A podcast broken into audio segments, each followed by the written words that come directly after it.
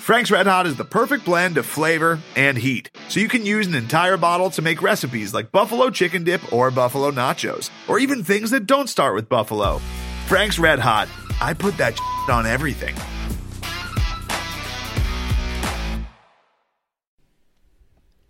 Craig. I flew from Phoenix, Arizona, all the way to Tacoma to go to a Cheez-It Bowl party after going to... Sorry, this is too funny, because I didn't have to change the lyrics at all.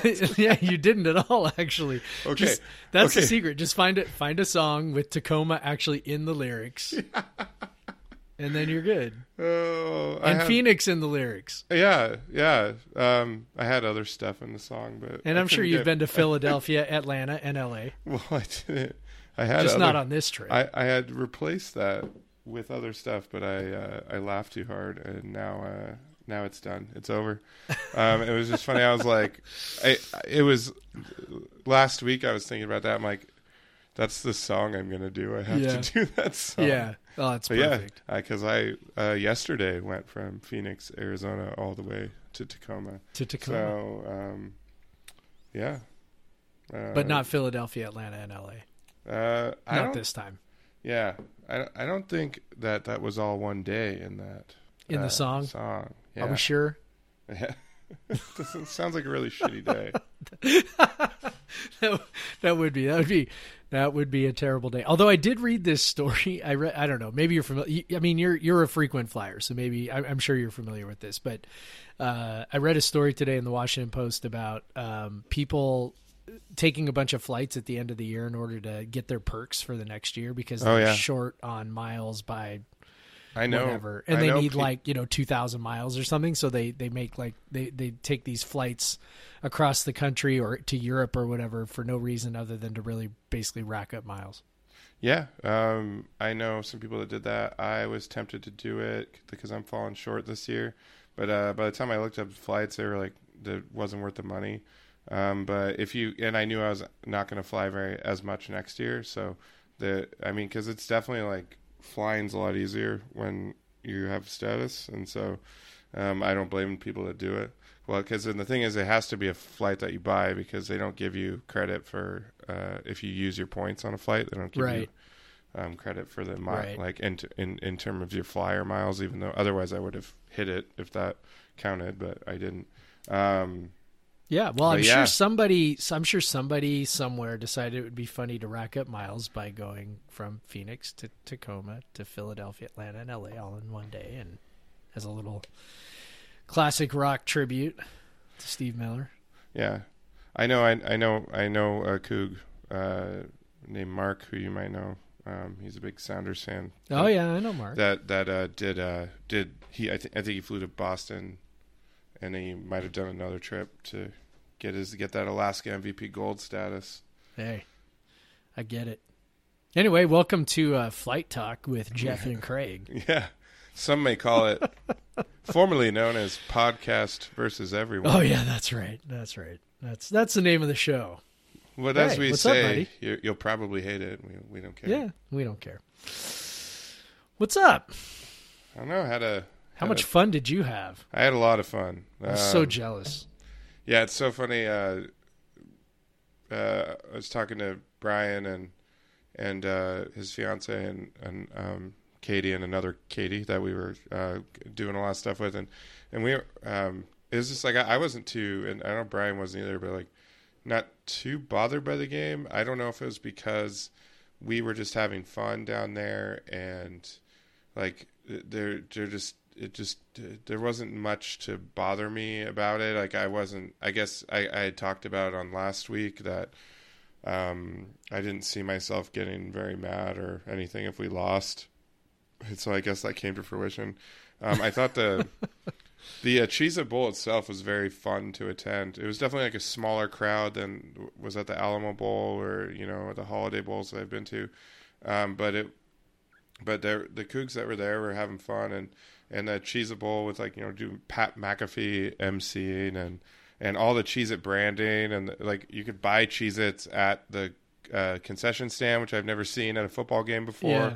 And then we bought the Cheez-It walking taco, which was real nice. It had this a surprisingly good pulled pork in it, and nice. and then the chili dog, which was the disappointing item. It was just a regular, not very good chili dog with like five Cheez-Its on the top. So actually, we had bought some bags of Cheez-Its already when we got our drinks, and yeah, because that's, you know, as one does, you pair the vodka tonic with the Cheez-It. Of course, the classic pairing, as anyone would tell you. Of course.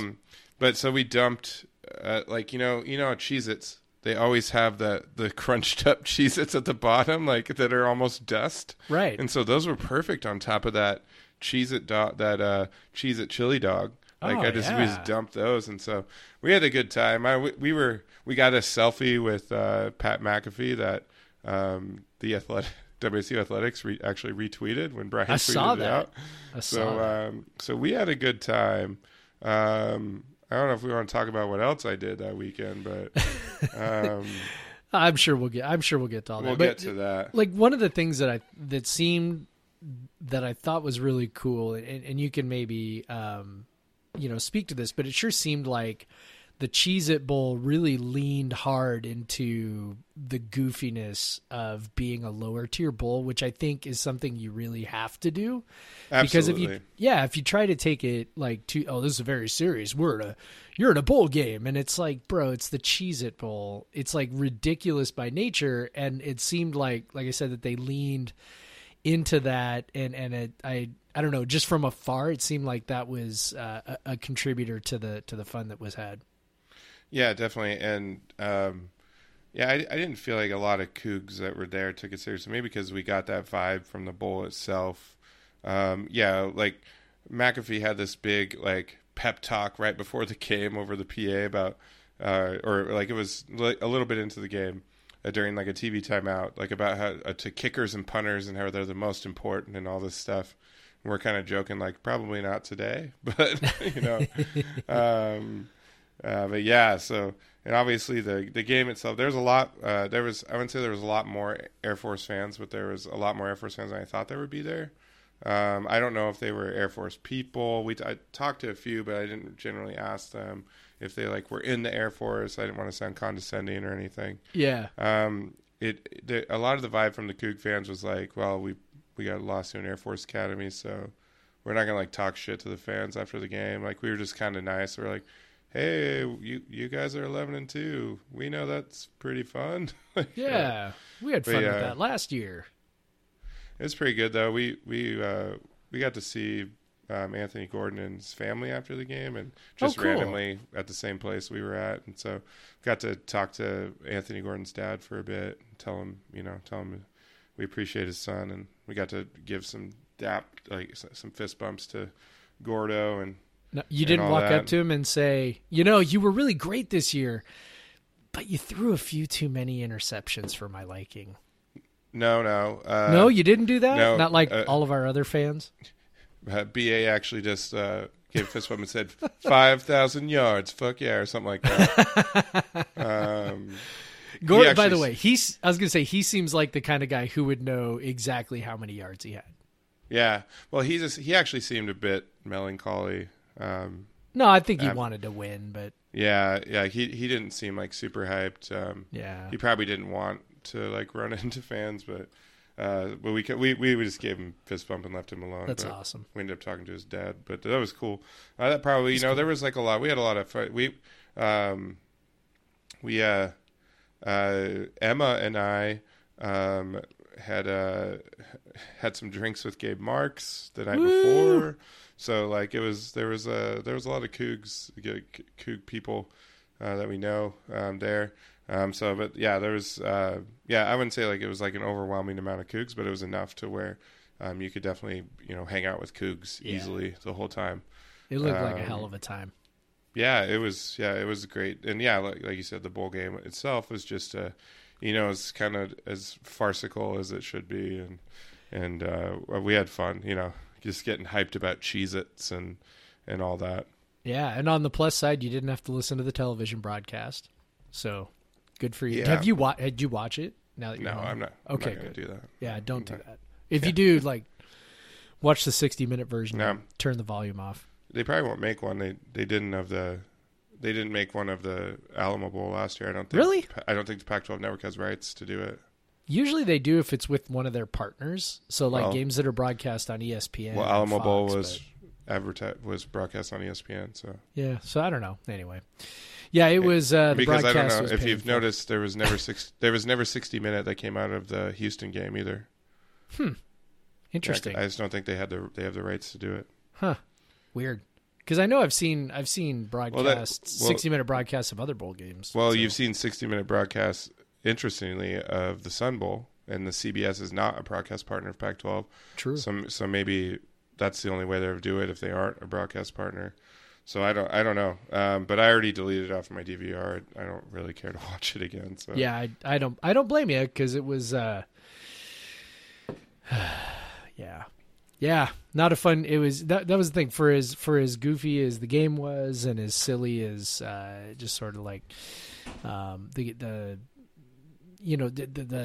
all the Cheez-It stuff that we've been talking about, just all those things. The game itself was not at all the entertaining slugfest that I think we kind of thought we were going to get, or I don't know how to best to describe it, but it definitely was not what we thought maybe we were going to get. Well, yeah, we were kind of thinking the WSU defense would give up some big plays, and so but actually they didn't. They just never stopped them. They just Air Force only averaged 5 yards a play. Yeah, 5 yards a play. And that was that's pretty much literally what it was. 5 yards a play. It really was. It felt like that because they ran 73 plays and we only ran 59, I think, or we ran 50. 50. 50 plays. Yeah, 50 plays in 8 drives. Yeah. So bonkers. Yeah, Air Force ran the ball 69 times, only 5.4 a carry. I thought it might have been a little higher. They didn't make big plays in the passing game, really. They had some first downs, but nothing too explosive. Not at all. 4 of 12 with a pick and 30 yards. Yep. They had 81 plays. I was just looking at the runs. It was a grinder, man. But when we failed on fourth down on the first drive. BA and I both looked at each other and they said, "Game's probably over right now." Yeah, that's what it felt like. Because we did. What did we have? Seven or eight drives. 8 drives. They had 7 real drives, I guess. Yeah, then. They had 7 real drives, and so they punted once and kicked a field goal once. Yeah, or maybe they punted twice. It was so hard to watch on TV. I mean, look at the bowl game. You're hanging out with your friends. They had a pick and a punt. But their drive at the end of the first half, I would not consider a real drive, but that's all right. You're there having fun with your friends, and you probably had a few beverages, and life was pretty good, and even though it was terrible, whatever. In your basement watching on TV as I was, it was just oh my God, this is so painful. And then I had, the broadcast duo of Ryan Leaf and some other chump breathlessly spouting nonsense into my ears for 3 hours, and that wasn't great either. So, it's like one of those games where Leech often hates on the air raid. Leaf. Yes. Hates on the air raid quite a bit, and this was prime setup for him because they're playing a team that runs the ball nonstop. Yeah, he wasn't too bad about that this time. That's good. Yeah, and he was, calling for Max Borghi to get more runs, even though he had basically nothing outside of one big gain on the first drive. Including he had the carries on the 2 biggest plays of the game for them, essentially. Yeah, and got stuffed both times. The first one... probably, I don't know. If I want to give him the benefit of the doubt on the first one, I go, okay, that probably was set up like, I don't know who's going to probably make that play. Like, he had two guys chasing him down, and that was, you know, he probably didn't have a lot of chance of success there. The second one, he just miscalculated badly. like he probably had a chance to make that guy miss and instead decided, nah, I'm going to truck him. And he got straight up in the hole. And it was just, you know, and then, of course, you know, Air Force had their fourth down. They went for it and scored a touchdown. And over and over. Well, and that was the 5 yards of play thing, right? Like you knew they were going to get 5 yards on two of any four plays in a sequence, right? And then they'd probably get a positive play on one of the other ones. And so they were probably going to get, you know, 12 to 13 yards no matter what if they were going to run three or four plays. It's like... Right. You know, about the only time that they really didn't do it is when they kind of screwed themselves. There was one drive where they got, you know, in the red zone, and then they just inexplicably threw it on like second down and 8 or whatever it was, and put themselves in a hole. Then they had to throw on third down, and you know, it just was. I don't know why they did that, but thank you. Like that was part of what kind of allowed us to stay in the game a little bit longer. But it was, alas, it was a mirage. It was a mirage. Yeah. Obviously, the game was on the line on that fourth and goal that they had. I believe it was from the 3 or 4, and then the Air Force running back made a nice play. The diving play did not look like a touchdown at first, and then it was reviewed, and once they showed the replay, it looked like he got in on the replay, but he did get in. Yeah, sure. Like he definitely stretched it out. It was a nice stretch. But you know, you were hoping he lost the ball before he crossed, and it was funny on the field. Like it looked like Borghi had gotten that first, like the second fourth down. It looked like he had gotten it. Yep. And we all kind of assumed he did, and then it was reviewed, and they said, or no, that it wasn't reviewed. Or I can't remember. Maybe it wasn't reviewed, and we were all confused. But then. You know, I think we were seeing on in the stadium, it probably looked like he was past it. On TV, it was like the moment it happened, it was like nope. I think it's about a half yard short. About where our seats were pretty aligned too. I was shocked like how weird it looked. But you didn't have the benefit of a line on the screen. Yeah, we do not have a yellow line. And it was like I'm looking and going, I don't think he got to that yellow line. And what was so weird about it is that. You know, a lot of people, I'm sure, looked at the point total and went, oh, 21 points. The offense had a really horrible day. And it was like, yeah, but they, you know, the fourth down runs, and which was a trend really of, you know, red zone problems they've had all year, right, where and you even, you know, I mentioned this on Twitter, you know, you let us know when we previewed this last week that Air Force's red zone defense was really, really good. And that's sort of what they did. And sure enough, that's what they did to us. And because outside of the red zone, WSU was just getting 10, 15 yards every play. Yep. And so, you know, I mean, you look at the first half, you had 71 first drive, 8 plays, 71 yards. And they went, you know, 60, whatever of those yards in about 5 plays. Right. And then second drive, 11 plays, 74 yards. Third drive was the fumble where they had the missed blocking assignment. And then, you know, Gordon was maybe not as careful with the football as he should have been while stepping up in the pocket. And then last drive of the half, 5 plays, 75 yards. You know, I mean, the offense was basically outside of a fourth down stop and a blown blocking assignment that resulted in another fluky turnover. Like they were doing literally whatever they wanted to do, which is all you really want. So, you know, the offense was plenty good enough, but they didn't have the ball very much. And I guess they, you know, and it feels really different if they convert those red zone chances, even if they convert one of them, and you go, okay, you know, you scored 4 touchdowns on 8 drives, like. That's pretty good, you know, to get touchdowns on 50% of your drives. You know, that's in a normal game, that's, you know, 6 touchdowns.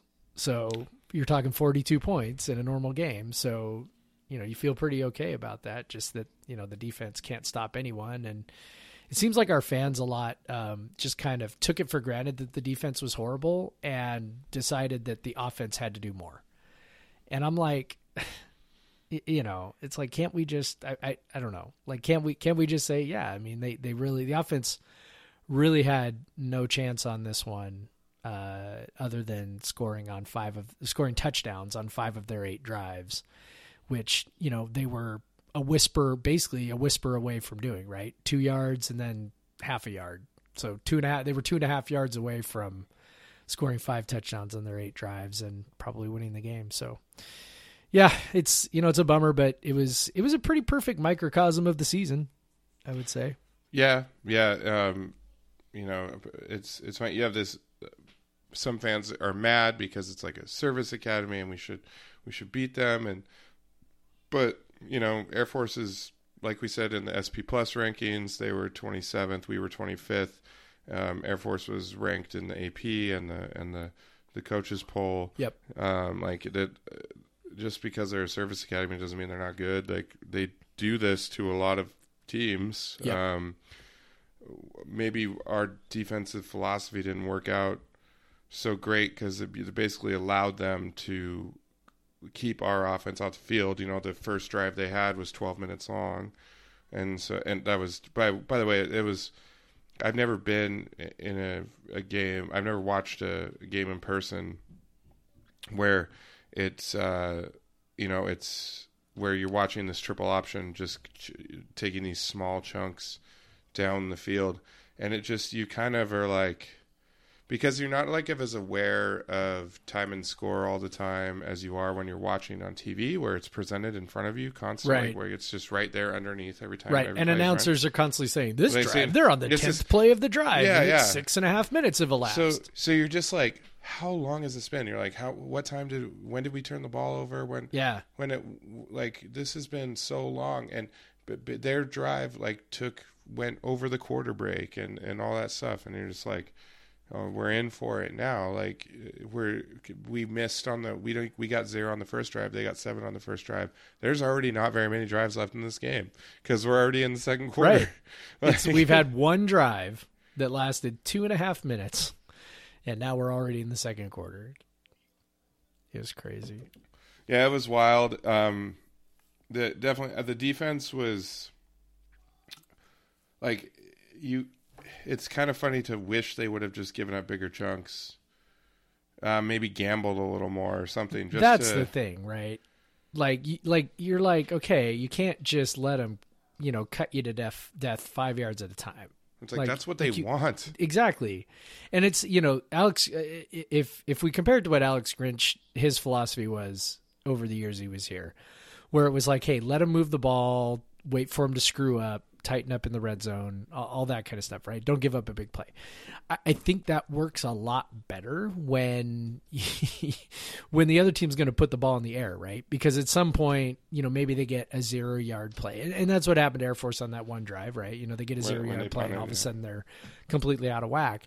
You know, waiting for a service academy to make a mistake is kind of a stupid strategy. Yeah. Like, and they did make some mistakes. They made a couple, like, and they paid for them, right? In the second half, they had some drives stall out because of a couple of penalties. And, yep. You know, so I guess maybe that was the idea, but thinking that was going to happen often enough to warrant just letting them have 5 yards at a time, every play almost was like, that was a very strange idea. And, you know, I understand there's maybe only so many things you can do to sell out for negative plays, but, you know, I think after the first drive, it was like, yeah, you know, like scrap that thing and, you know, sell out, get some negative plays. And, you know, if you give up a big one, whatever, but, you know, you put them in a hole and you can change things, you know, right. Like even just all it takes is one big negative play, as we saw in the second half, right? Like one big negative play changes their entire calculus. So I was surprised that we didn't do more to try and cause that to happen. I understand that's not a real, you know, sound philosophy against the triple option because you're going to give up some big plays doing that. They'll find the holes and, you know, you'll get gashed. But, you know, if the alternative is 5 yards at a time marching up and down the field all night, and particularly when you have an explosive offense, you know, and I understand, like, there's an argument to be made that, well, if we had gotten more possessions, they would have just gotten more possessions, which is true. But, you know, in some ways, as we've seen this year with the offense, because it's prone to making mistakes and sort of killing themselves, like that fumble or whatever, you know, having more bites at the apple, I think, is more beneficial to our offense than it is to other offenses, if that kind of makes sense. And so, you know, if we had somehow got, even if we had given up big plays on a couple more drives, you know, maybe we get a couple more touchdowns, maybe they don't. I don't know. Like, I think we maybe have a chance if we do that. Anyway, I think the philosophy was all wrong. I think you've got to pair a high variance philosophy with our offense. And that's what, you know, Grinch kind of did. I understand. I'm kind of talking out of both sides of my mouth on that one, but definitely turnovers were prioritized. Negative plays were prioritized under Grinch. They just played soft on the back end. So, you know, it's also it's a bit of a rough week to talk about Alex Grinch. Yeah. Yeah. Well, I mean, come on, like it doesn't matter who LSU is going to play. I mean, LSU is going to do that to Clemson. It doesn't even matter. Like they're going to LSU. Yeah, it would not matter who the defensive coordinator was in that game, man. But at any rate, it's, you know, it was disappointing that the defensive philosophy was what it was. By the way, just speaking to something else you kind of said about, you know, maybe people feeling like, oh, it's a service academy, we ought to be able to, you know, do whatever. I mean, all over Twitter, you probably weren't on Twitter a whole lot during the game, but all over Twitter was like, they're just running the ball, make an adjustment and stop them. And I'm like, it's the triple option. I'm like, oh my God, you know, and maybe their game plan was bad. There were enough like high school coaches out there being like, no, their game plan is bad against this. Okay, fine. But at the same time, if it were that easy to stop, you know, they wouldn't run it. And if it were that easy to stop, you know, Paul Johnson wouldn't have run it to pretty good effect at Georgia Tech. I mean, you know, it's not that easy to stop. What was more discouraging to me was the fact that it looked like their athletes on offense were as good or better than our athletes on defense. And that's a pretty discouraging thing. Like that last touchdown, the dude basically outran, you know, three guys who were in pretty good position to make the stop, you know, outran him to the corner. And, you know, that's the sort of thing that just doesn't make you feel great about, you know, next year, because it's not like they're going to get more athletic in the off season. Yeah, you know, that fourth down touchdown that basically iced the game. It looked like they had him beat. Yep. But they just let the guy beat him to the corner. And, yep. They all, you know, I mean, obviously there are lots of times this year when the defense took, you know, bad angles, and you go, okay, well, you know, bad angle. They all looked like they were in position, and they all took, you know, what seemed to be reasonable angles, and they just got beat. You know, they just got beat by a running back for a service academy, and that's like, that is frustrating as hell, you know. And then watching our linebackers just get trucked repeatedly and drug on a dive, like, I'm just, yeah, that stuff just doesn't make me feel great. I honestly think that Air Force could have ran fullback dive all day, pretty much, and won that game just as easily. Yeah. They dealt with it a little better in the second half, I thought, but yeah, it, you know, that's what was discouraging to me, was because, you know, you're always kind of thinking, what does this mean for next year? And obviously scheme doesn't mean anything. We're gonna have a different, at least I pray to God, we're gonna have a different defensive coordinator. But, you know, just kind of looking at the athletes and just going like, oh man, we are not there. Although I will say this, did you guys take notice of Lamont McDougal and what he did? Because he had a hell of a game. Definitely did. He was disruptive at times. Yep. Definitely the guy that we thought we hoped we were getting.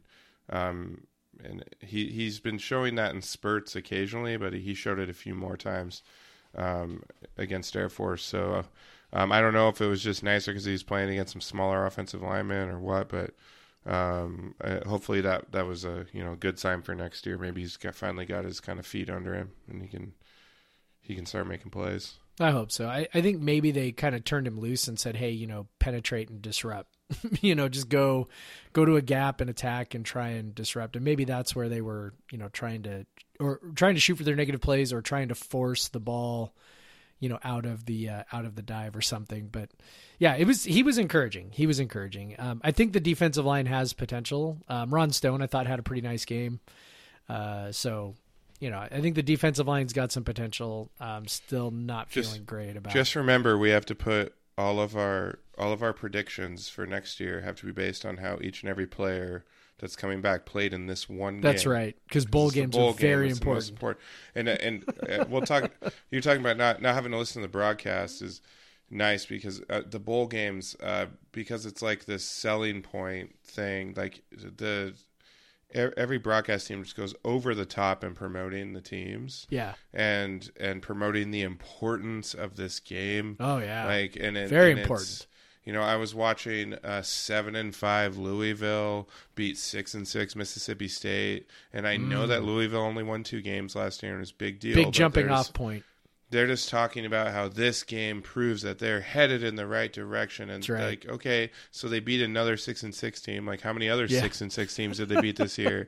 Like, how many? They've other got all their ACC momentum. Teams? Yeah, like okay, so they prove they can beat another 6-6 team. Like, this is not.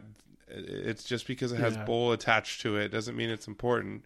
Momentum for 2020, Craig. Yeah. There's 2 bowls. You could say all the New Year's 6 bowls. You know, we like to take seriously just because they're spectacles and big matchups. Unless it's the second place ACC team getting into one of them, but right. But it's other than that, like. If you're in the Cheez-It Bowl or the Music City Bowl or whatever, just take it for what it's worth. Like, and definitely like for WSU, we were in the worst bowl in our pecking order, and the Air Force was in the second best bowl in their pecking order. So it's a much like it comes in like I know the players probably think it's just as big a deal, But I don't know if like the players do like if when they played in the Alamo Bowl last year, which is very clearly a bigger deal. It was played in front of 60,000 people in the Alamo Dome, and like, but this is played in a baseball stadium, which already kind of, you're kind of like okay, like you get in there and you see the foul poles. That was kind of wild, and the giant Cheez-It box or whatever, which wasn't as giant as you would hope, But yeah, it was just like, it's just like, it's the Cheez-It Bowl. I don't know how mad I can get about this. And I don't know what I can take. We're not going to play another triple option team this next year. Like, so I don't know what I can take away from that. Yeah. Like you said, we should have a different defensive coordinator. So yeah, I don't know. Yeah. I mean, we're going to have a different quarterback. We're going to have a different quarterback. We're gonna have two new outside receivers, a couple of new linemen, we're gonna lose in the top receiver as well. So I don't know, like Brandon Arconado had 167 yards or whatever. Yeah, so, Anthony Gordon was his favorite target. So I mean, they're leaving together. So it was Anthony Gordon's favorite target. So yeah. I don't know what else. Jameer Calvin's coming back next year. So. We hope. I don't know what like that's what can you I know hopefully I hope but yeah just I don't know like again it's just like you can't read these aren't like the state of program defining games that the broadcasts and the bowl promoters will want you to believe. And again, that was part of what it was refreshing about the Cheez-It Bowl is I don't know what it was like in the broadcast, but in person it was like this is not. It's because it's the same people that promote the Fiesta Bowl, so they know they have this important one, so they know that they have this other one that's just for fun, and it is, right. And so they make it fun. But yeah, this is not program defining when you lose to a service academy in a low tier bowl. So I don't know. Yeah. I mean it sucks. Like it does suck. Winning is always better. Yeah, It would have been way more fun if WSU had more possessions, and it would be way more fun if they converted those 4th downs. I mean, it would have been more fun if they got that stop at the end and they would have had a chance to go like 92 yards or 99 yards to win the game. Like that those are more fun outcomes, but it didn't happen. So I get it. Like you're bummed. But there's nothing that can be said about the program. Like we pretty much that we didn't already know about it going into this game. Yeah, it's you just don't make grand proclamations from this stuff, and putting too much into it. I think we should recruit Air Force kids better. Yeah. Awesome. Maybe we should do that. Maybe we should recruit. Look at who Air Force is recruiting. We got to build up our ROTC program. Let's stop recruiting Washington and start recruiting Air Force kids. Let's just find whoever Air Force has on their radar. That's right. And let's offer those guys. Offer those kids. Yeah, the players obviously want to win. It means a lot to them. I mean, like last year we saw, the Alamo Bowl. I mean, they obviously were very excited, to win that game. And that was also different. So they knew they were setting a school record, right, if they won that game. So all of those things. But, you said you saw, Gordon later and, he was subdued. I mean, they want to win. They really want to win. Okay, so great. But from a fan perspective, we've watched bowl games for long enough to know that at least every fan should know that these games are just not predictive at all. They don't tell you anything. They don't show you anything. They are weird one-off games in which everything is different than what it normally is. The practice schedules, the travel schedules, all the stuff that goes around the game. The opponents are unfamiliar. Man, the coaches, like half the time they're having practices and all the coaches aren't even there. They're out recruiting and stuff. It's the whole thing is just, it's weird. It's weird. Yeah, especially with the middle of December signing day. Yeah. Thing now, and so you never know how the team's going to respond. You just don't. Now, I don't know. Maybe you can read something into the fact that we seem to, play badly most of the time in bowl games. Maybe you can read something into that. I don't know. But, I kind of look and go, well, if we win that first New Mexico Bowl, all of a sudden the bowl record doesn't look quite as bad. I don't know. It's again, you can talk yourself into circles trying to reason it. And it's best just not to. I of course, immediately on Die Hard Cougs or whatever on Facebook, I was looking on Facebook and saw someone immediately. I knew it was coming. Leeches 1 and whatever in Apple Cups and 2 and whatever in bowl games, and I'm like, well, I know that those are probably the only 2 games you pay attention to all year. Right. So I guess if that's your barometer for the program, then this is terrible. Every game program's we watch, in terrible shape. Almost every game we watch, you lose. You watch, they lose. If those are the only games you pay attention to, it would not be fun. You would just watch us lose to Minnesota and Colorado State and Air Force and Michigan State. Let's just run through them all. Run through them all. But you would also watch us beat Miami and beat Iowa State, which also, if you were at the Alamo Bowl, beating Iowa State got way more fun once you interacted with. Once there was 60,000 of their fans and 10,000 of yours. Yeah. But anyway, but it's and I think that there is a not insignificant portion of the fan base that only pays attention to the Apple Cup and then the subsequent bowl game. So that's a lot. They see those 2 games in the last 2 months of the year, and then they're like, they just get frustrated, and it's okay.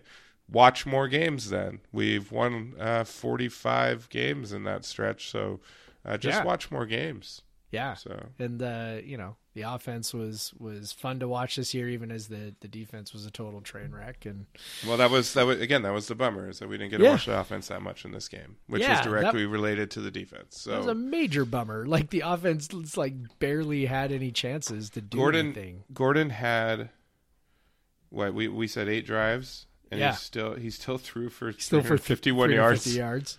I know. Yeah, so that's bonkers. He's at 45 yards, almost 45 yards a drive passing, because we're and so if you put that out to 12, that's he's going over 500 easy, or I'm sorry, he's going 12 times 40 whatever. I don't feel like doing the math, but he's going 540. And so he's putting up gaudy numbers if he has more drives.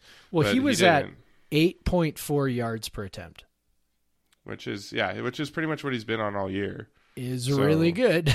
Really, really, really good.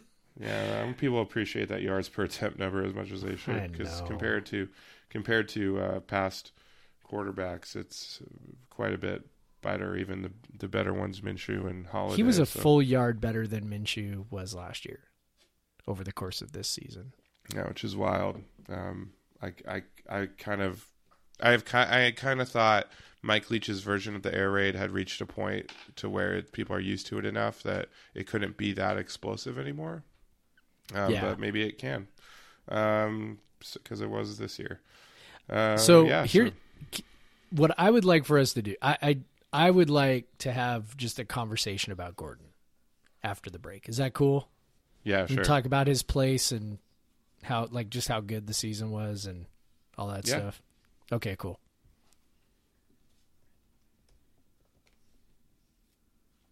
And we're back. Whew, buy that thing or subscribe to that thing. Yeah, do all of that. Yeah. So, okay, so here's what I'm thinking. And the reason why is because I got a little salty with some fans, probably more salty than I should have in our comments section. But, you know, I mean, honestly, like I'm kind of tired of people crapping on Anthony Gordon. Like, and that seems to happen a lot in our comment section. And I'm struggling to kind of figure out why. After such a historic season, I think it really just boils down to they didn't win enough games overall. But like I obviously buying into the belief that the air raid is plug and play. Yeah, like, and it doesn't matter who you are. It doesn't matter who you put back there. But I think, you know, obviously you're on the same page with me that it's not plug and play, at least in the sense that the way people are thinking of it. Yes, like if you're any kind of competent, you're going to throw for like 4,000 yards, right? Like that's okay. Like that's probably the baseline for evaluation. He threw for 5,600 and threw for damn near 50 touchdowns and, you know, placed fifth. And it's not like he was just doing it on volume of pass attempts. And by the way, that was kind of what, you know, what Connor Halliday was doing back in 2014. Like he was throwing the ball at a rate that, like Gordon didn't throw at, like he was just, you know, like lots and lots of passes. And the yards per attempt were, you know, a little bit suppressed because of that. You know, Gordon, as I mentioned, Gordon's yard per attempt was a full yard better than what Minshew did last year, which is really kind of amazing. So I don't know, like kind of what's your take on that whole, you know, just kind of this desire to put down this season that doesn't really make a whole lot of sense to me. Well, it's funny. When we were talking to his dad, basically we're like, we just want you to know, we like, at least the, you know, the four of us appreciate what he did. It's not his fault that the team didn't win as many games. Like, you know, if we have the defense, if WCU has the same defense as they did in 2018, yep, the win total is probably the same this year, because you're not, you can just look at multiple games on the schedule that would go different. You get UCLA, Arizona State, Oregon, and like there's even Utah would have been much closer. WSU would have had more possessions in that game, would have scored, had more chances to score, because they wouldn't be giving up the same long drives like they were against Air Force. There's just multiple, like there's almost every loss outside of the Apple Cup, but and even Utah. Apple Cup, even Apple Cup in Utah, if there's a better defense, if there's last year's defense, there's a chance they're holding those two teams in the 20s. And WSU's getting maybe more possessions on offense and having more chances to score, and potentially, or maybe not having to be more desperate later in the game trying to catch up. They probably still lose those two games, but the other rest of them, I don't know. Even the Cal one, I could see because the defense got absolutely shredded by horrible quarterback in that game, right? And I do not see Jalen Thompson and Peyton Pallor and the rest of that team letting that happen, right? So maybe just scoring, because last year 19 points was enough to beat Cal. This year 20 wasn't, so right. It's frustrating. And people just, they won't. It's weird that it just seems people won't admit it, that the the overall record impacts their ability to evaluate the quarterback. Yeah. And there's the lore of Gardner Minshew's ability to come back late in games, but Anthony Gordon scored to take the lead against Oregon with a minute left. Yep. You should. And against Arizona State. And against Arizona State, he scored to take the lead with 3 minutes left. Was it his fault that defense? The defense last year made stops after WSU take the lead, so they made a stop against Cal. There was only I guess is Gordon did he run the offense too well so that that score against Oregon they scored too fast? Oh, that is still a thing. I learned today that is still a thing, that Gordon should have had better time management on that. And I'm just like, fuck that, dude. Like, that is just so, that is, and I said this on a comment, that to me is one of the most unfair criticisms I have ever heard about any player ever. I try not to be hyperbolic. Like, I try not to be like, oh, this is the big, whatever. Like, no, like really, like that is literally one of the most unfair things I've ever heard. That they scored too quickly. Like one time he snapped the ball maybe 10 seconds before you would have preferred. That's your criticism, and you're going to blame the loss on him or on some level. Well, he should have known his defense was are you serious? Like, it just, like, when you say that, it's like, of course, then so we agree then the defense is terrible. Oregon should have never even made it to 37 points in that game. That last drive, if the defense was last year's defense, they wouldn't have needed that last drive. Like, you're really going to tell me that you're going to criticize a guy for scoring with less than a minute left in the game, and somehow it's his fault that they end up losing the game? I get all worked up all over again because it's silly. And in that particular argument too, the guy was like, "Oh yeah, it's if I need a touchdown at the end of the game, and I'm choosing a quarterback, and he made a list, and Gordon was like fourth," and I'm like, which if honestly, the, like, if it's the not defense... that bad because the other guys were like Minshew and Halliday and 2015 Falk. Right? So yeah, fine, like whatever. Those, it's like 1A and 1B and 1C. Although I don't know what Halliday did so much to deserve. I don't either. The late game winning. He did it against Utah, and that was it. I don't like. I mean, that wasn't Halliday. He lost that game against. He lost that game against Cal. What a choker! Yeah, I don't know. But, it's crazy to me because, like, if the defense could have done anything, he would have had 4 come from behind fourth quarter wins this year. And then is he the greatest fourth quarter quarterback of all time? Like, is that how it works? I mean, it's so faulty and it's so flawed and it's so frustrating. Like, it's okay to say that he had an amazing season and the team was disappointing. Like, both of these things can be true. And there's this obsession with like, well, only one thing can be true. Like, well, Gordon threw too many interceptions, therefore he was just average. Like there were like multiple people who said average, and I'm just like, oh my God, my head is going to explode. Yeah, there was nothing average. Like we just said, there was nothing average about this season at all. Like, you want to go and compare him to Minshew last year. Okay. You want to say that Minshew had a better season. I mean, I guess I can, okay, like because obviously they won more games. His mobility, was his ability exceptional. To avoid sacks and turn the ball over less. Right, he took better care of the ball. Argument, yeah, 100%. So okay, so those things I understand. Gordon was also a far, far, far superior passer. Like it's not even debatable. Like, so if you want to argue the ability to pass, like Gordon is the superior passer. Like by any metric. Any metric that you want, yards per attempt, overall yards, completion percentage, touchdowns. Yeah, he had more interceptions. Okay, he threw interceptions on, 2.5% of passes instead of 1.5% of passes, like Minshew did. Okay, fine. But like every other thing says that actually it was more effective. Even with the increased turnovers, it was more effective because of the explosiveness of the offense. So, okay. You want to do that, that's fine, but it's like it doesn't have to be, well, he was average. like why can't it be?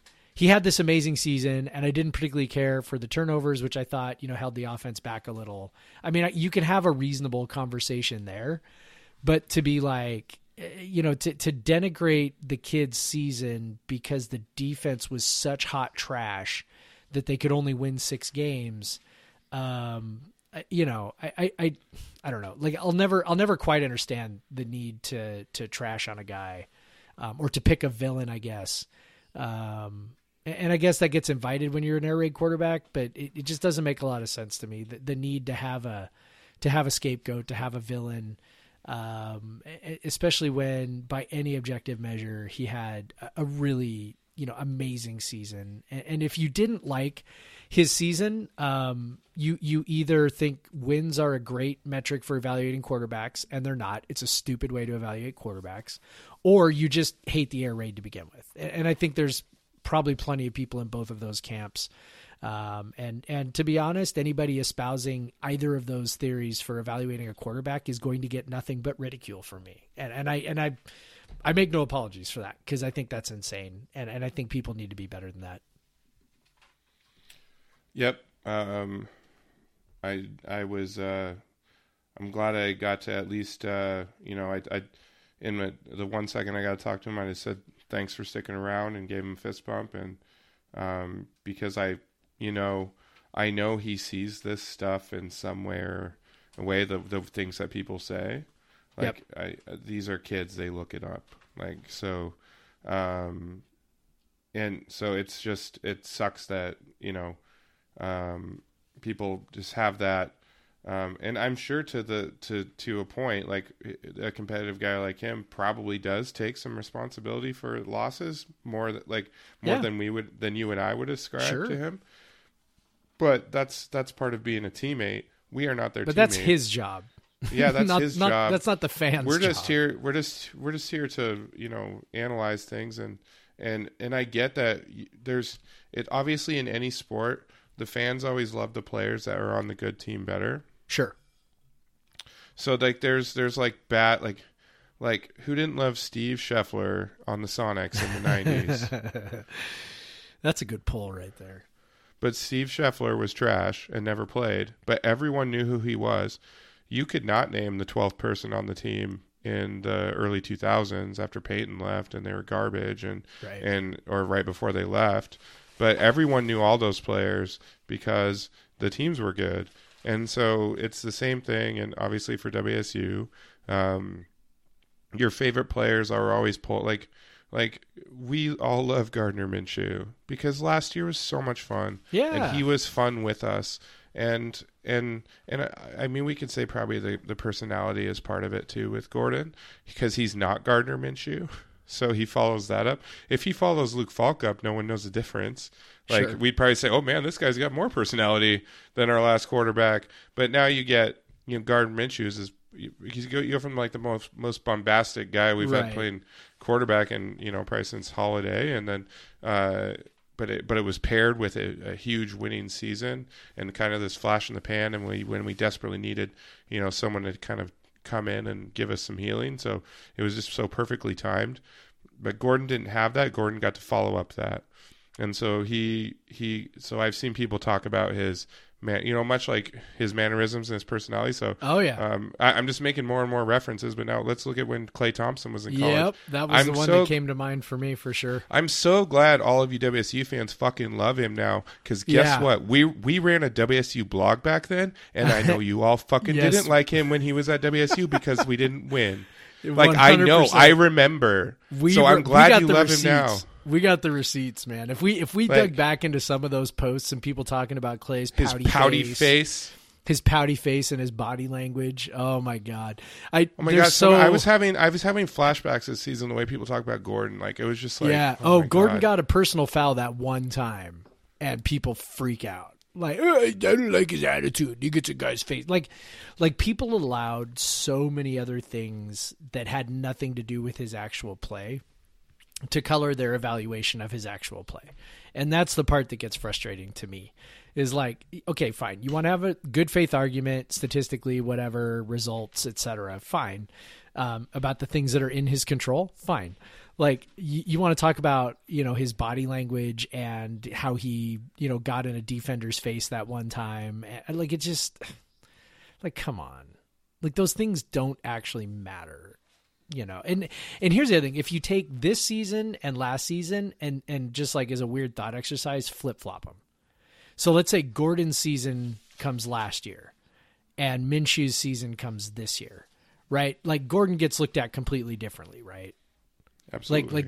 Like following on the heels of, you know, 2017 Falk, which was, you know, probably, I think, you know, we would all agree maybe the worst, definitely the worst of his three seasons, but the worst air raid season since, like, maybe, you know, Connor Halliday's first year starting in 2013. Like, that was, I went back and looked at some of that. Do you realize he threw 22 interceptions in 2013?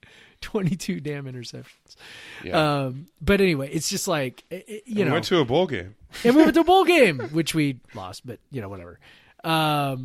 You know, if you flip-flop them, I think you're right. I think you're onto something, that coming on the heels of Minshew, and Minshew has, you know, I don't know, to put it, like I don't really know how to put this other than, you know, Minshew is the kind of guy that old white people love, right? Because he's respectful. He's the gentleman. He does it the right way. He's gritty, you know, all of those things, right? You know, and Anthony Gordon, maybe, you know, talking a little trash is, well, let me clutch my pearls for a sec, you know? I mean, it's, I think there's probably some of that too, that, you know, with coming on the heels of Gardner Minshew, you know, didn't really do him any favors. But the other thing didn't do him any favors, by the way, when I was digging into this, was the rushing attack being substantially worse this year. And that's, you know, I haven't dug too deep into it. I kind of started taking a few. Are you trying to speak ill of Max Borghi? Oh God, it's not Borghi specifically, just the, you know, the line that was in front of him, probably. Like I think the offensive line wasn't very good. People talk about the red zone. Oh, that was another comment. Oh, I don't like his, and that came up from a few different people. I didn't like Gordon's red zone decisions. Well, you know what? Anthony Gordon also had a terrible red zone rushing attack. And look, maybe, you know, I don't know. Mike Leach could tell me this, you know, maybe Gordon was checking into bad runs. So that's entirely possible. I don't know this for sure, 'cause I don't know it well enough, but here's what I do know. Last year we scored 22 red zone rushing touchdowns. Inside the 20, they averaged 3.5 yards per carry. Now that yards per carry is obviously going to get suppressed because some of those carries are 1 yard, short. 2 yard runs, right? Some of those carries are very short, yeah. Right? Okay. This year they had 10 red zone rushing touchdowns for an average yardage per carry of 1.7. The touchdowns were 1.7, or all carries inside the 20. All carries inside the 20 went for an average of 1.7 yards. Is that running back carries only? Now that would include sacks. So I don't know. Again, I haven't completely parsed this out, but to me, just at first blush, you know, that says not blocked very well. You know, that's the difference. You know, and then you eliminate Booby, right? You know, you take your other red zone weapon out of there. You know, it just it gets more difficult. So, anyway, I just think he. So I can tell. So actually, here I'll tell you. Okay. Max Borghi averaged 2.33 yards a carry in the red zone this year. Last year, Max Borghi averaged 4.29 yards a carry in the red zone. So there you go, and that's probably as good of an apples to apples comparison as you're going to get. And that's, you know, to me that. That's an offensive line issue. Like Max Borghi, who looked like a better player this year. Yeah. Like he just looked like he had more tools in the box. Yep. Averages 2 yards less a carry in the red zone. Yep. That's putting you in tougher situations, tougher passing situations. Yep. And, you know, and it's forcing you to hit tight windows and. Yep. And Gordon threw 20 more pass attempts in the red zone than Minshew did, and had 7 more touchdowns. And 1 more interception. Now his, and maybe this is where people, you know, maybe this is what they're remembering. So his completion percentage in the red zone was actually like 57%. So really low, which, you know, says that obviously there were a lot of incompletions in there, more than you would expect. So, you know, and that sort of jives with kind of what, you know, what we saw a lot of times where maybe, you know, first down incompletion, second down incompletion, maybe you get the touchdown on third down, right? Sort of deal, which I think it feels like that happened quite a bit. I you know, that's purely anecdotal, but Minshew's was actually 68.9%, right? Or 69%. And I feel like a lot of Minshew's came from his ability to extend a play and the threat of him being able to run. Like, teams knew that he could tuck it and go. And I feel like he got more than a few touchdowns. And again, this is purely anecdotal, so I don't know if this is accurate or not, but it felt like he got more than a few touchdowns where he scrambled, where he, you know, looked like he might run and, you know, just kind of flipped the ball to somebody, you know, that sort of thing. Gordon obviously didn't have that benefit because he wasn't that mobile. So, yeah, he just, you know, he didn't have maybe the same kind of tools to work with that, you know, that Minshew did in a lot of ways, particularly in a running attack, and yet had a, you know, historic passing season. So he deserves all the kudos. You know, if you prefer, if Minshew was more your flavor, then I won't begrudge you that. But if your conclusion is that he was average or above average, you are out of your damn mind and you don't know what you're talking about. So there you go. All right. Should we take another break and then talk some hoops? Well, I want to talk about weekend, but whatever. The rest of your weekend? Games. I didn't know you wanted to go on a 30-minute rant about that. Sorry. I kind of hijacked that, didn't I? Yeah, all right. Let's take a break, and then we'll talk about what you want to talk about. How about that? All right. I want to talk about myself. Good. All right, we're back. Craig, what did you do with the rest of your time in Phoenix? Well, I wanted to talk about the beer I'm drinking because something to specifically do with that. Okay. So I'm drinking a beer called Cold Boy Wally, which I tweeted it out, from Wren House Brewing. Phoenix was actually, you know, I had nothing to, I had no kind of assessment of Phoenix, but I had fun. You know, I found Wren House Brewing was great. We went there. I went there with some friends. The first night I got in before the Coug party, and we just basically they had a bunch of kind of barrel-aged stuff that they had you could buy for on-premise, and then they had like a bunch of Pilsners, so I was trying the kind of wide variety of things from them, and they were very good. So yeah, they and then the next day before the game, I was actually able to go up there and share some beers with Preston, the brewer owner, and he was really nice. They ended up getting slammed, so I probably didn't get to hang out with him as much, but he was really nice, and I knew he was a big barley wine fan, and so I brought some Pacific Northwest barley wines to share with him, and he was digging that. I actually heard about this brewery on a beer podcast called Malkature I listened to, so we chatted about that a bit, and they seem like real down-to-earth people. I did run into someone who said they came to this brewery because of my recommendation on the podcast, so that made me feel pretty happy as I was sitting there drinking all day before the game. So that made me feel pretty good.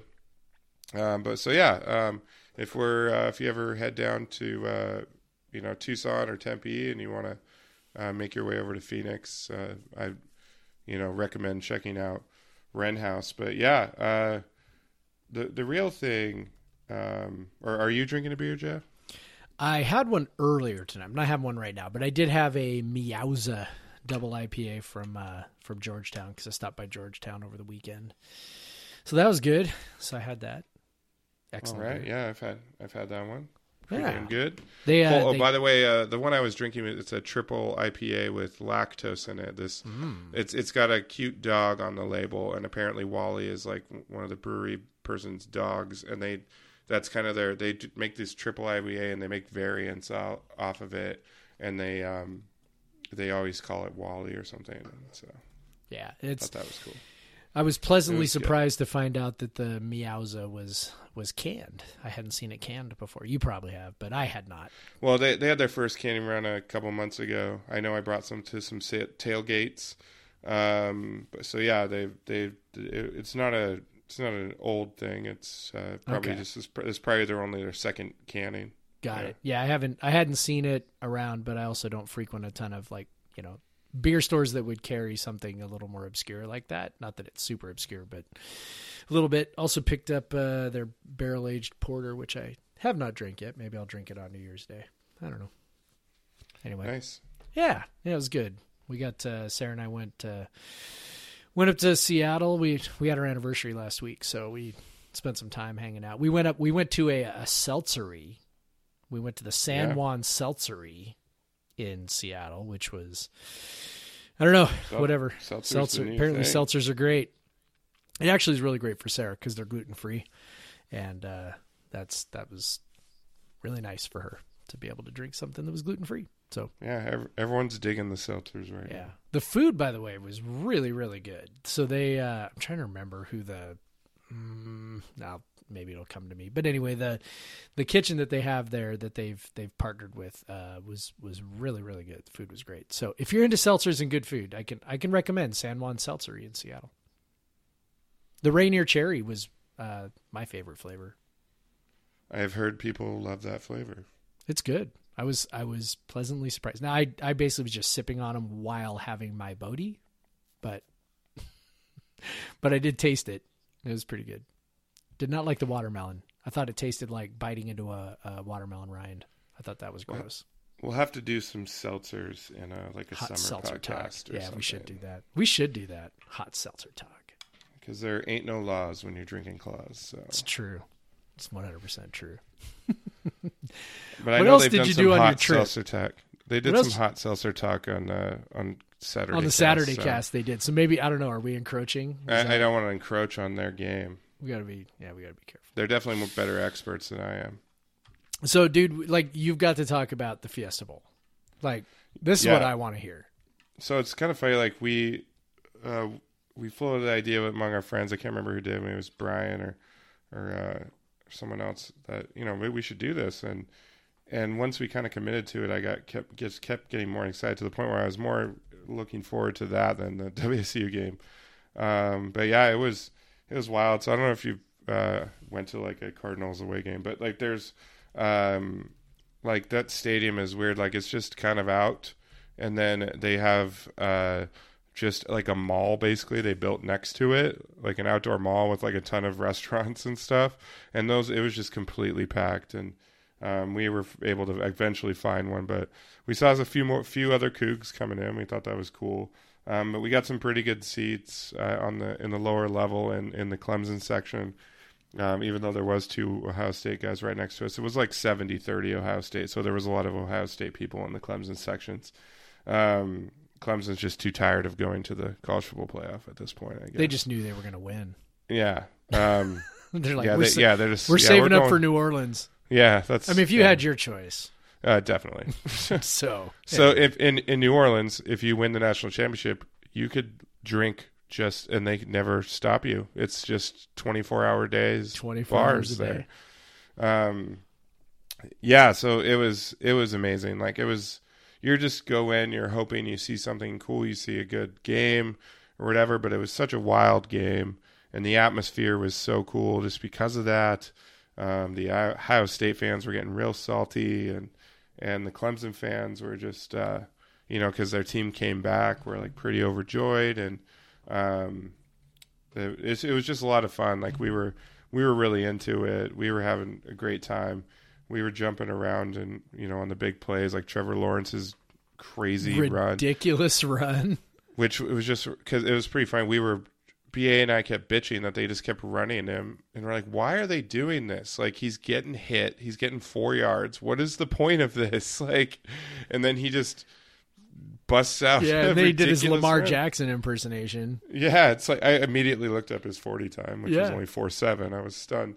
I guess when you get adrenaline, you can run a little faster. Maybe I don't know, or when you just kind of open it up and I don't know, man. Yeah, that was wild. Hella fast. Yeah. But yeah, or the first drive, Ohio State's first drive of the game, the leaping catch that got reviewed, that play live, that is the highest I've ever seen anyone jump in my life. Like he looked like and then plus after he got his legs taken out from under them, he was like 10 feet in the air. Like it was insane. Like it's a different game with those teams. Well, and yeah, that was our biggest just takeaway is like the Pac-12 is nowhere near that level. Yeah, the level of athletes in that game was crazy, and it was, especially after watching the Cheez-It Bowl the day before, like it was just so wild to see, and you're just like, yeah, we're not at this level. Like we're just not even. It's crazy that we were even in the conversation to be in the college football playoff last season, up until the last game of the year, and just to think we were like, WSU would just be getting walloped. Last year's WSU would just be getting walloped by either of these teams, just on athletes alone. Yeah, you just saw so many plays, and they're making them against like competition. Right, like these athletic plays, just made over and over again. Just especially the skill positions, and then the Ohio State's defensive line is incredible. Yep. Those guys are all NFL players. Obviously, like every Chase last Young, one of them. But Chase Young is very obvious. But if he's not making a play, the other three are. Yeah. It was so wild watching them, and they just beat the hell out of Clemson for half the game, basically. Yep. Just beating them up. Clemson, got pretty lucky. They got some big plays. They obviously had that last drive, that 90-plus yard drive that gave them the lead. In 30 seconds. Yeah, that was insane. I turned to BA. I go, man, dude, this is what we wanted. This is the last drive of the game, and the game's on the line. Right. And then we laugh. Nope, it wasn't. No, not the last drive. One is. Yeah. Too much time. But it was one of the coolest sports experiences I've ever had. It was so cool to see it, and it was really nice not having a rooting interest, because exactly. You're just you're just enjoying every play that every player is making. Yep. And you're just being amazed by it, and watching the emotion of the the fans, because it was such a high stakes game. When Clemson got that last interception, just watching the Ohio State fan next to me just.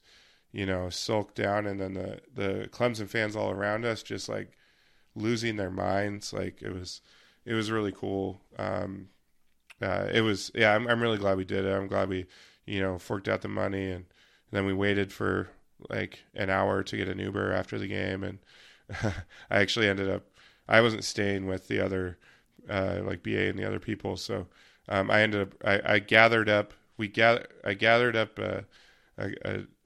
three Wazoo fans and Ohio State fan, and we're all staying in downtown Phoenix, it's at different hotels, and we were able to, it was just so hard to get an Uber, so we got a van. And well, Glendale's way the hell out there, right? Yeah, it's pretty far. It only took 20 minutes to get there, but it took it took a long time to get out. 20 minutes in Phoenix is that's it. It's so spread out. People are used to going that far for everything. But yeah, so and it was pretty nice. So it was a pretty expensive fare. It was 5 times as much as it was on the way in. So we all split it, which was nice. And then the Ohio State fan, he was basically settling up with me because I'm the one that paid for it. And he gave me money for my share as well. So that's nice. I had to give him a shout out for that. So nice job, Ohio State fan. Yeah. So and he was actually really positive. He's our kids played hard and they played great, and Clemson's tough, and we got a young team, and which they do, which is crazy, but it is crazy. Yeah, it's annoying. That's good though, because it seems like the playoff has really, really changed the fan satisfaction equation. Yeah, now you have a lot of people.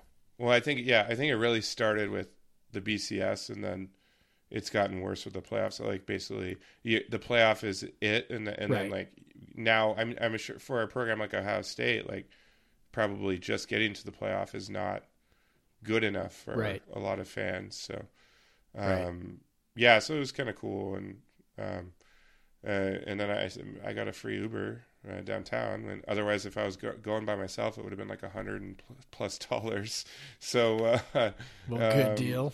Yeah, well, we had met the other WSU fans on the way out, and I was like, "Where are you guys going?" And they're going downtown. I'm like, "Let's." We all had our phones out trying to catch an Uber, and I was basically the one that got one first. Yeah. And so luckily, I had requested a van so we could add a couple people and make it a little cheaper. But it was just an amazing experience. 100% would do it again. Like it makes you want to just like book tickets for a college football playoff game and go watch it. Or it makes me really want to go to the Final Four, actually, is what it does. Because I imagine it's a similar experience just in a basketball game. But, like, yeah, it's pretty awesome. I'm glad I did it. Speaking of basketball, we probably should talk about basketball a little bit. For like a minute. Not much has changed. But we do have real... That's games true. Coming up this week. Real deal games. Not playing 340 plus ranked teams anymore. Yeah. But yeah, so basically they more or less took care of business against the Arkansas Pine Bluff. It didn't, it was close for much of the game, but they pulled away and kind of won as you would expect by the end. Yeah.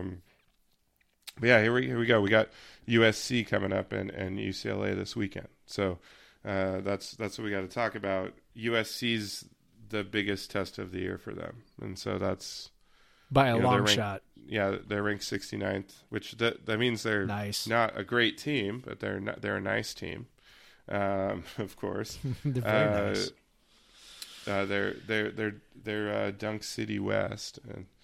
But yeah, KenPom's got it as 62% the time USC winning and a 3-point average win. So which isn't too bad. Which isn't too bad. It means hey, we have a decent shot. Whereas last year, if you're looking at just the improvement to go from the 200s to the 140s, yep. Means you got more of a shot to win. If you're that much better, you have a much better shot at beating some teams. But yeah, USC, I mean, the athleticism is going to be tough and the size is going to be tough. So we'll see how that goes. They do turn the ball over a fair amount and they are really good at offensive rebounding.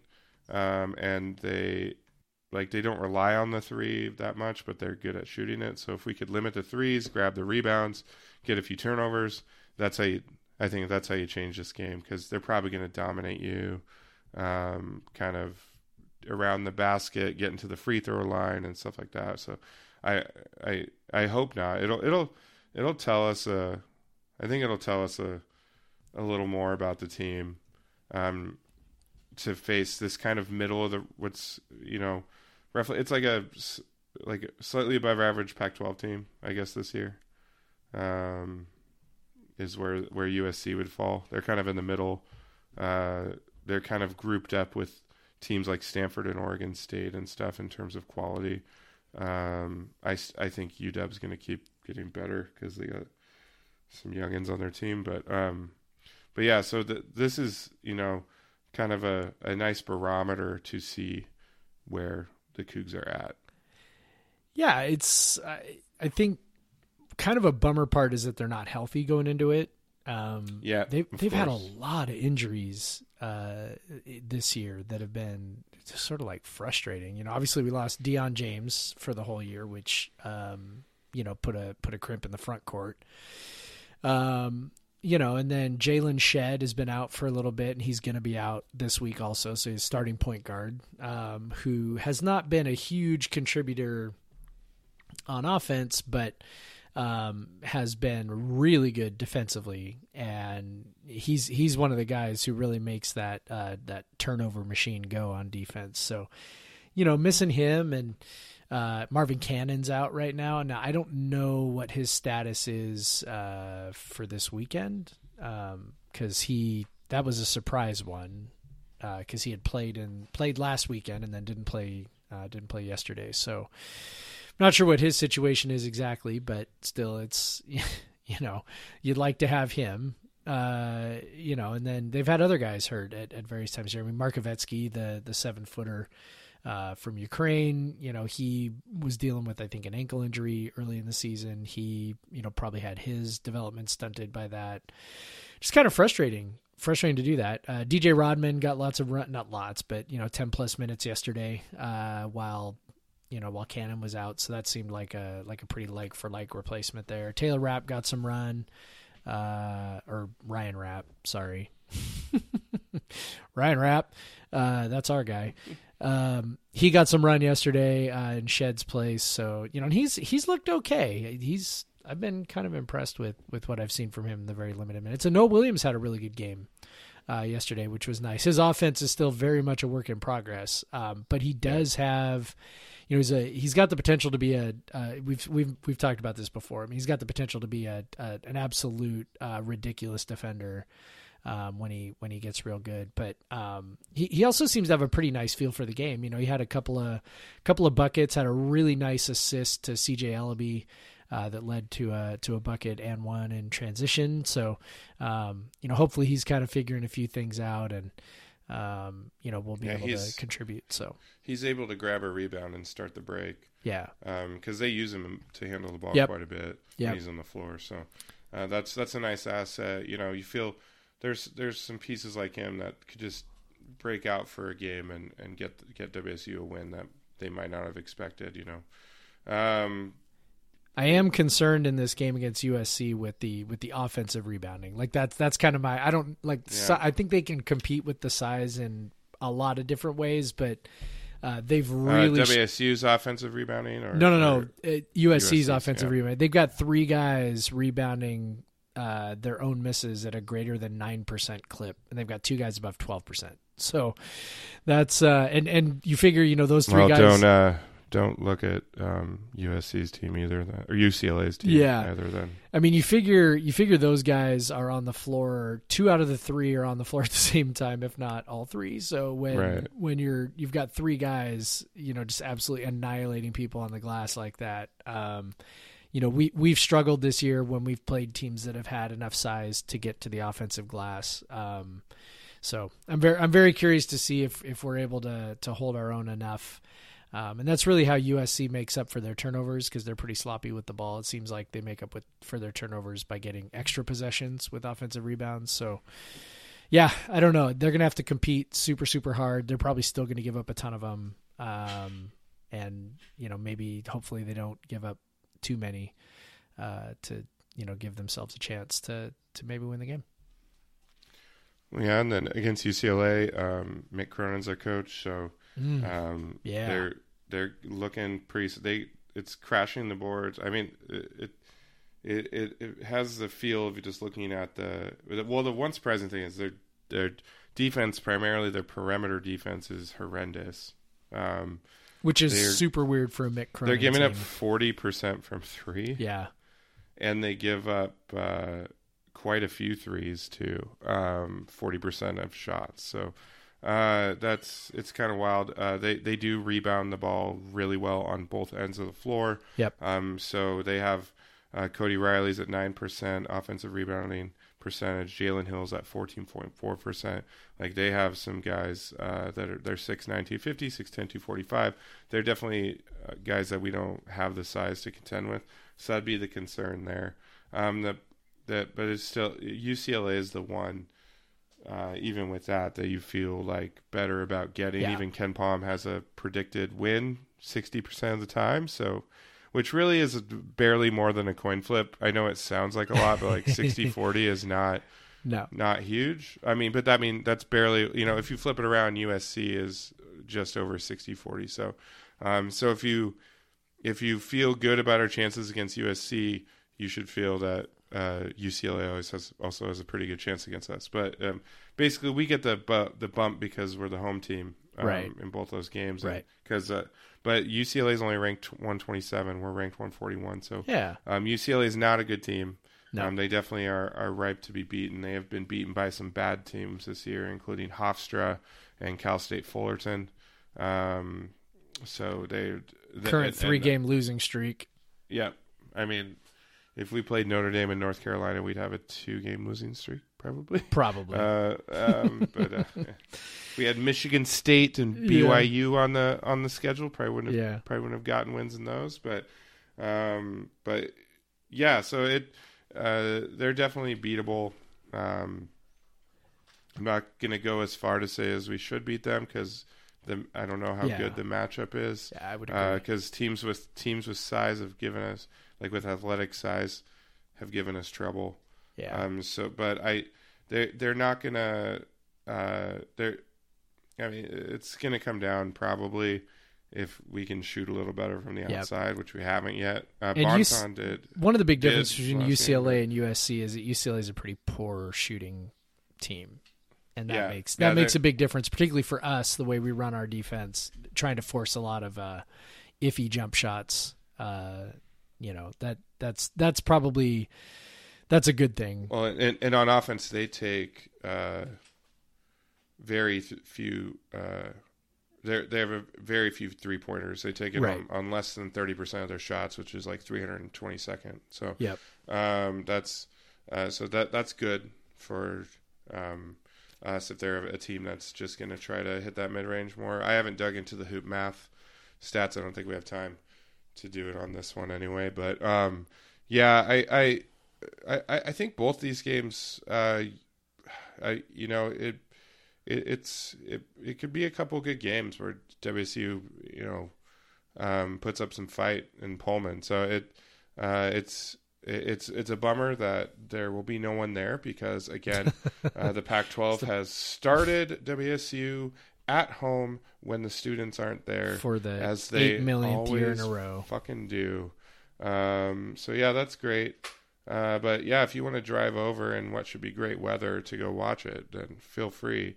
I don't know. I'm excited to check out the games this weekend and hopefully we can get a win. By the way, for those wanting to actually know, the games are on Thursday and Saturday. So Pac-12 Network. You gotta the big one. Mm-hmm. It should be an interesting matchup again. We're banged up, but who knows? I hope we get one of them. Getting one of them would be awesome. That'd be nice, especially having Cal on the road next. You have a nice potential to start 2-1, or 2-2 after the first 2 weekends, which would be big going into playing Oregon and Colorado, and I don't know. As always, the team is better, but the conference is always better. But they're currently so. Now, that just so we can say it before Pac-12 play starts, Ken Pom has them predicted at a 6-12 record, finishing 15-16. So, how would you feel about that if that's what happened? I'd feel fine, I think. Yeah, I mean, I think it would depend a little bit on how you get there. That always sort of influences how you feel about those things. But at first blush, if they go 6-12 and somewhere in there, they've got some, maybe a couple close losses, they're hanging tough, and it just kind of, doesn't go great. I mean, at this point, being respectable and 6 wins is, I think that's pretty respectable considering where we came from. So, that's a far, far cry from the 1 and 2 win embarrassments of Ernie Kent. So, you figure if you go, if you're going 6-12, you're winning 1 out of every 3 games. So, you're probably figuring there's not, a big, 8-game skid in there with that. And so, that makes you feel a little bit better about where you're going and about what Kyle Smith is building. So, yeah. And again, we're heading into conference play. The average efficiency margin of Pac-12 teams. So their average difference between what they score points per possession adjusted and what they allow adjusted by opponent is 10.41, which is almost 3 points per possessions away from, or bigger than last year, and is the largest number since, I'm scrolling back here, since 2016. So the conference is better than it has been since 2016, deeper than it has been in a while. And that includes WSU's a lot better than they have been. Cal's a lot better than they were last year, even though they're still bad. There's most teams are better. There are a few exceptions, but it's going to be and then the top is much better, of course, with Oregon and Arizona. So it's going to be tough games, but WSU's at least a little better equipped this year than they were last year. If Ernie was coaching the team still against this schedule, oh my god, 1 or 2 wins would be the expectation. That would definitely be the expectation. So yeah, it should be fun. Cool. Basketballed it up. Yeah. But starting next week, that's what we're mostly going to talk about. So Get ready for it, everyone. Please come back. We get to talk about a win. Or two. So yeah, if you Jeff and I really like talking about basketball.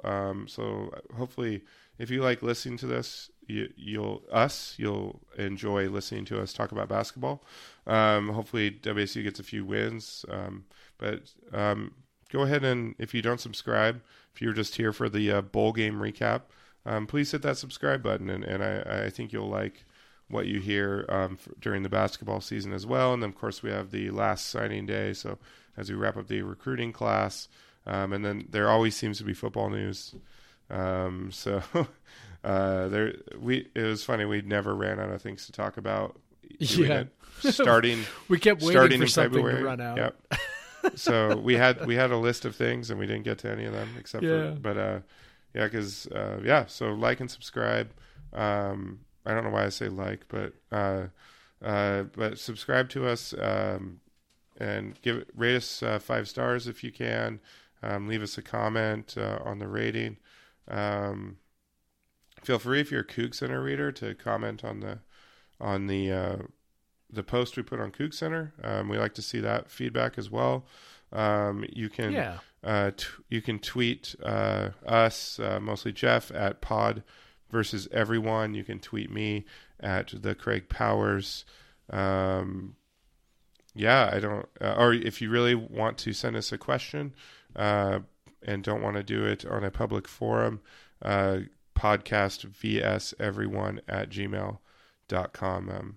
I haven't checked it in a while, but I do get notifications, so I don't think we've gotten many emails on it in a while. So I also haven't called it out in about 3 months. So I forgot speaking of listener interaction, somebody asked me like 2 weeks ago what we thought of the defensive coordinator situation and whether we should be concerned that there's not been a defensive coordinator yet. I'm not concerned. Are you? No, I'm not concerned. There's a lot more dominoes to fall. Yep. And I don't know. We're probably going to play some sort of lottery to find. Yep. Hopefully, the next Grinch is one. All right. So you can be concerned by that, I guess, because. Yeah. But there you go, Twitter guy. We answered your question. Yeah. Yeah, I'm not too concerned. There's nowhere to go but up. All right. Cool. Well, Happy New Year. Yeah, Happy New Year. If you're listening on New Year's Eve or New Year's, because you have time off and you want to spend that listening to us, we appreciate it. Or if you're driving to work on New Year's on January 2nd and you're still got that extra hangover, that extra day hangover, because you're old like Jeff, then hey now, we appreciate you listening, and sad to see football go. And, that's the worst part. But anyways, we will truck on. And go Cougs. Go Cougs.